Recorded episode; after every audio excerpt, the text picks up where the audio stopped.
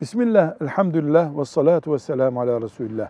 Yalan şahitlik hadis-i şeriflerde sık sık geçmektedir. Yalan şahitlik kebair günahtandır. Yani Allahu Teala'nın en ağır diye bize gösterdiği günahlardandır. Ne demek yalan şahitlik yapmak?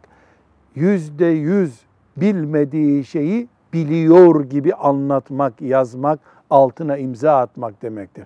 Böyle zannediyorum demiyor da böyledir diyor ama bunu yüzde yüz bilmiyor.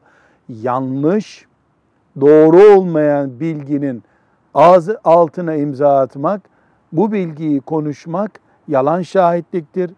Yalan katarak da yani mesela yüzde yüz olayın tamamını değil de bir bölümünü yalan katarak söylemek yalan şahitliktir.